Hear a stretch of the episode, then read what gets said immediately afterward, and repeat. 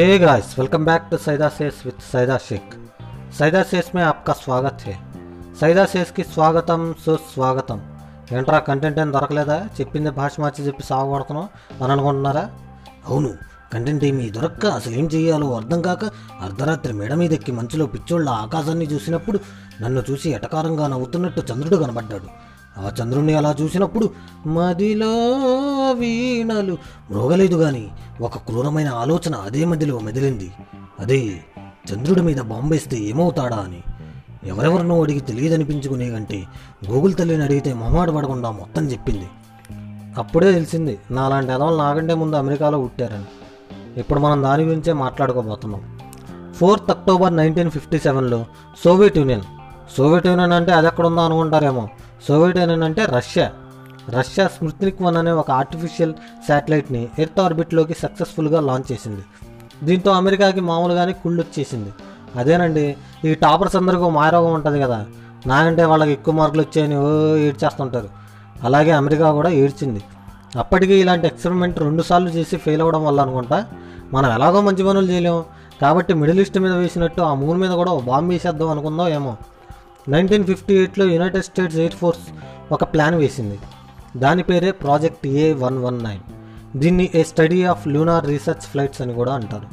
ఈ project main ఏం ఏంటంటే మూన్ మీద ఒక బాంబు వేయడం. బాంబు అంటే మనం దీపావళికి పేల్చే ఉల్లిపాయ బాంబు కాదు, యుద్ధం వచ్చినప్పుడు వేసే న్యూక్లియర్ బాంబు. ఇప్పటి వరకు తయారైన పవర్ఫుల్ న్యూక్లియర్ బాంబ్స్లో fifty megatons T N T ఉంటుంది. అది three thousand eight hundred Hiroshima బాంబ్స్కి సమానం. మరి ఈ బాంబు మూన్ మీద వేస్తే ఏమవుతుందా అని ఆలోచిస్తున్నారా? ఏమీ అవ్వదు. ఎందుకంటే మూన్ని పేల్చాలంటే ఇంతకంటే పెద్ద బాంబు కావాలి. అంటే దాదాపు ten trillions megatons T N T కావాలి. ఈ సైజులో ఎక్స్ప్లోజన్ కనుక మూన్ మీద జరిగితే మూన్ దాని ఎర్త్ ఆర్బిట్ నుండి తప్పిపోతుంది.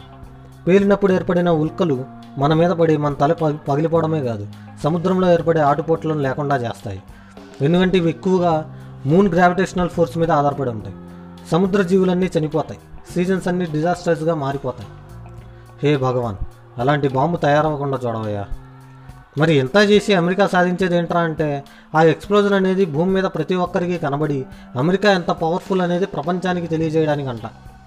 ఇంత జరిగిన తర్వాత వాళ్ళ పవర్ గురించి మాట్లాడుకోవడానికి ఎవరుంటారండి?